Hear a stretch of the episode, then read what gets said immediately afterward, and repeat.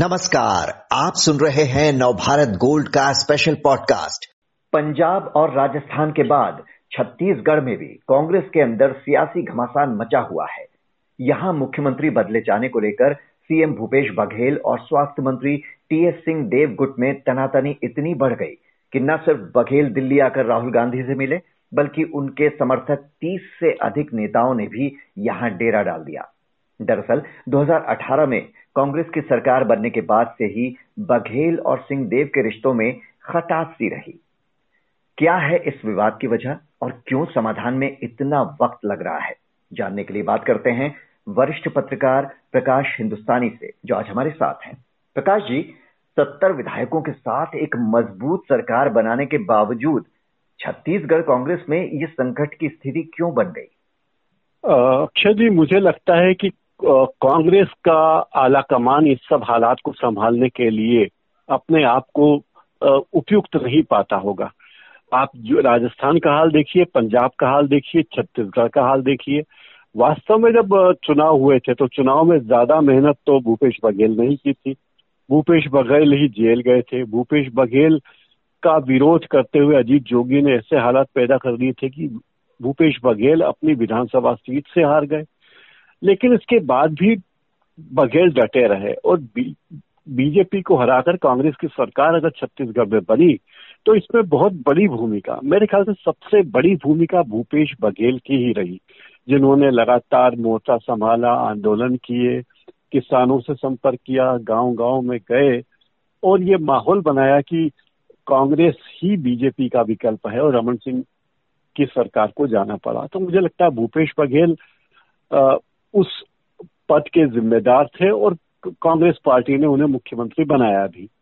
लेकिन भूपेश बघेल के मुख्यमंत्री बनते ही दो और लोगों को, टी एस सिंहदेव को भी की भी उम्मीदवारी थी जब वो मुख्यमंत्री बने और ताम्रध्वज साहू की भी जिम्मे, की भी दावेदारी थी।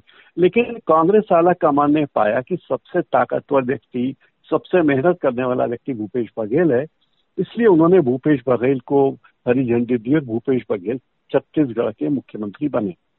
जी। जी। लेकिन ये जो लगातार बातें उठती रही हैं कि सरकार सरकार बनते वक्त ये तय हुआ था कि ढाई ढाई साल के लिए बघेल और सिंहदेव को सीएम बनाया जाएगा इस पर सहमति हुई थी। इसमें कितनी सच्चाई है? इसके बारे में सच्चाई की कोई बात है नहीं क्योंकि अगर उस वक्त सच्चाई की बात होती ऐसी ऐसा तय होता तो पार्टी आला, आला कमान को उसी वक्त तय करना था कि भूपेश बघेल अगर मुख्यमंत्री बने हैं तो वो लंबे समय के लिए नहीं बल्कि ढाई साल के लिए ही बने हैं। इसके बाद ये कुर्सी किसी और को सौंप दी जाएगी। लेकिन ऐसी कोई घोषणा उस वक्त हुई नहीं थी और भूपेश बघेल के समर्थकों ने भी इसी किसी बात को हवा नहीं दी। इसकी शुरुआत हुई जब भूपेश बघेल को एक साल पूरा हुआ और उन्होंने एक साल का जश्न मनाया उनके समर्थकों ने। तब टी एस सिंहदेव के समर्थकों ने उन्होंने भी जश्न मनाना शुरू किया कि एक साल तो बीत चुका है, अब डेढ़ साल और है। जब दो साल हुए, इस सरकार को भूपेश बघेल की सरकार को, तब फिर इस तरह के जश्न उठे और ये कहा गया कि अब कुछ ही महीनों की बात है। इस बीच कोरोना काल आया तो कोरोना काल में ज़्यादा राजनीतिक उठापटक नहीं हुई। लेकिन दिलचस्प बात है कि तेईस तारीख को जब बघेल का जन्मदिन था पिछले तेईस तारीख को, और उस जश्न के मौके पे जब उनके समर्थकों ने जश्न मनाया तो उनके विरोधियों ने भी जश्न मनाया कि अब थोड़े ही दिनों में भूपेश बघेल का मुख्यमंत्री पद जाने वाला है और टी एस सिंहदेव मुख्यमंत्री बनने वाले हैं।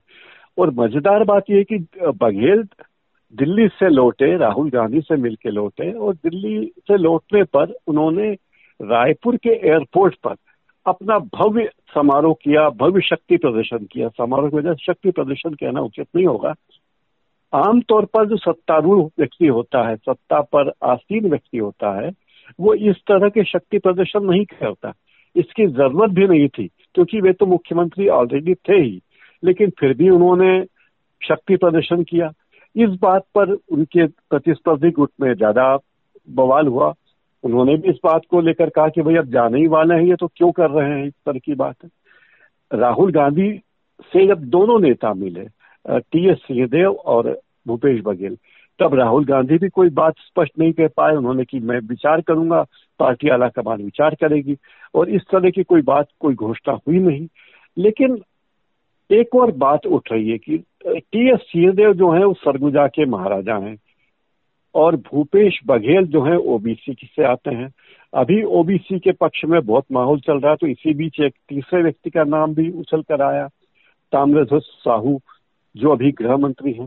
ये ताम्रध्वज साहू जी के बारे में उनका भी दावा है कि जब मुख्यमंत्री बनने की बात हुई थी 2018 में, तब मैं भी दावेदार था, लेकिन चूँकि पार्टी आला कमान भूपेश बघेल के पक्ष में था तो मैं एक तरफ़ बैठ गया, मैंने कोई दावा पेश नहीं किया। लेकिन टी एस सिंहदेव के समर्थक उस वक्त भी शांति से नहीं बैठे थे और वही प्रतिस्पर्धा इन दोनों में चलती आ रही है। टी एस सिंहदेव सरगुजा के आ, उनके पूर्वज सरगुजा के राजा रहे हैं। सबसे पैसे वाले विधायक भी वो हैं और बहुत सक्रिय भी हैं। लेकिन भूपेश बघेल ने पार्टी की संगठन के लिए जो संघर्ष किया बीजेपी के राज में उसकी उसके उसका उल्लेख करना बहुत ज़रूरी माना जाता है। जी जी। तो मतलब आप तो सही कह रहे हैं कि अगर ये समय समय पर इस तरह की बातें उठ रही थी तो आला कमान को वहीं पर इसे ठंडा कर देना चाहिए था कि ऐसा है या नहीं है। आपने ओबीसी की राजनीति की बात की जो आजकल चल रही है तो क्या एक ओबीसी सीएम को बदले जाने पर आला कमान को किसी तरह का कोई संकोच है? अभी क्या उन्हें लगता है कि अभी अगर इस तरह का कोई कदम उठाया सीएम बदले जाने का तो एक गलत संदेश जा सकता है? वास्तव में जो संदेश सीएम बदलने की बात है, वो मीडिया में ज़्यादा है, पार्टी अला कमान में उतनी ज़्यादा गंभीरता से फ़िलहाल तो नहीं लिया जा रहा है। और फ़िलहाल एक आध हफ़्ते तो इस बारे में कोई फैसला होने वाला नहीं है, जैसा कि राहुल गांधी जी ने इशारा किया है। अब एक बात और ताम्रध्वज साहू के गुट के विधायक इस बार और सामने आए हैं। उनका कहना है कि अगर एक ओबीसी विधायक ओबीसी मुख्यमंत्री को हटाया जाता है तो ओबीसी की जगह ओबीसी समुदाय के व्यक्ति को ही मुख्यमंत्री बनाना चाहिए। ताम्रध्वज साहू गृह मंत्री हैं और बड़ा अच्छा काम कर रहे हैं। टी एस सिंहदेव भी बहुत अच्छा कार्य कर रहे हैं। स्वास्थ्य विभाग उनके महकमे में, स्वास्थ्य महकमा उनके पास है, ग्रामीण विकास महकमा उनके पास है, और ये दोनों विभाग उन्होंने बहुत अच्छे से संभाले हैं। लेकिन भूपेश बघेल ने जो ढाई साल में कांग्रेस की स्थिति मज़बूत की है, उसका उल्लेख करना बहुत ज़रूरी है, क्योंकि मुख्यमंत्री रहते उन्होंने ग्रामीण अर्थव्यवस्था पर केंद्रित तमाम योजनाओं को कार्यान्वित कर दिया। और अब वहाँ की इकोनॉमी, पूरे छत्तीसगढ़ की इकोनॉमी ग्रामीण अर्थव्यवस्था से संचालित होती। एक उदाहरण देना चाहूँगा। एक एक ग्रामीण क्षेत्रों में पशुओं का गोबर बहुत होता है। तो इन्होंने कहा कि सरकार उस गोबर को दो रुपए प्रति किलो के भाव से खरीदेगी और उसका कंपोस्ट खाद बना के आठ रुपए किलो के भाव में किसानों को जो भी जरूरतमंद होंगे बागवानी वाले उनको बेचेगी। तो इसका बड़ा स्वागत हुआ। और ग्रामीण क्षेत्रों की तमाम योजनाएँ भूपेश बघेल ने इतने प्रभावी ढंग से लागू की हैं कि उससे कांग्रेस की स्थिति मज़बूत हुई। एक बात और कि जिस तरह भूपेश बघेल ने 2018 के चुनाव में भूमिका बनाई थी, जिस तरह किसानों के लिए रणनीति बनाई गई थी, उसी हिसाब से कि उन्होंने कहा था किसानों को धान की रकम का पूरा पैसा बीजेपी की सरकार नहीं दे पाई है न सरकार इस बात का ऐलान कर पाई रमन सिंह की सरकार की हम धान का खरीद मूल्य बढ़ाएँगे। उसी एक मुद्दे को उन्होंने इतने अच्छे तरीके से आगे लाया और आगे लाए हुए और उसी मुद्दे पर जहाँ जहाँ किसानों का प्रबल समर्थन मिला कांग्रेस को और कांग्रेस की सरकार बनी। तो भूपेश बघेल का राजनीतिक नियोजन ज़्यादा अच्छा है ऐसा कहा जा सकता है। जी आपने इतनी सारी बातें उनके पक्ष में कही हैं तो अब दिल्ली में मुलाकात के बाद जब सीएम बघेल कह रहे हैं कि राहुल गांधी ने उनके न्योते को स्वीकार कर लिया है और अगले हफ़्ते वो छत्तीसगढ़ जा रहे हैं। इसका क्या मतलब निकाला जाए? क्या सीएम बघेल की कुर्सी फ़िलहाल बच गई है? जी हाँ ऐसा माना जा रहा है कि सीएम बघेल की कुर्सी फ़िलहाल बच गई है। दूसरी बात, कांग्रेस के आला कमान के बारे में आम धारणा ये है कि राहुल गांधी बहुत जल्दी बड़े और कड़े फैसले नहीं ले पाते। वे बहुत सोच विचार कर फैसले लेते हैं। जिस तेज़ी और सख्ती से बीजेपी आला कमान फैसले लेता है, उस शक्ति से कांग्रेस आला कमान फैसले नहीं लेता। यही कारण है कि राजस्थान में ये सब स्थितियाँ रही, पंजाब में है, और मध्य प्रदेश में जैसे कांग्रेस की सरकार का पतन हुआ, वो भी इस बात का गवाह है कि ज्योतिरादित्य सिंधिया करीब तीन महीने पहले से इशारे कर रहे थे कि वो जा सकते हैं।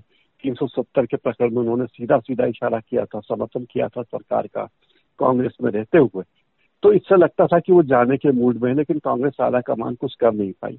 तो लोग ये मानते हैं कि अब कांग्रेस आला कमान पर निर्भर है, लेकिन आला कमान की निर्णय क्षमता पर छत्तीसगढ़ के लोगों को भी पूरा विश्वास नहीं है कि वो सही निर्णय लेंगे, जल्दी निर्णय लेंगे, बड़े निर्णय लेंगे और कड़े फैसले लेंगे। फ़िलहाल तो पार्टी को यह सोचना होगा कि क्या मुख्यमंत्री बदल दे देने भर से समस्या हल हो जाएगी, या बघेल और देव में जो खींचतान चल रही है उसको रोकने की कोशिश की जाए, जो कि पार्टी और सरकार दोनों के लिए बेहतर होगा। प्रकाश हिंदुस्तानी जी, हमसे बात करने के लिए आपका बहुत बहुत शुक्रिया।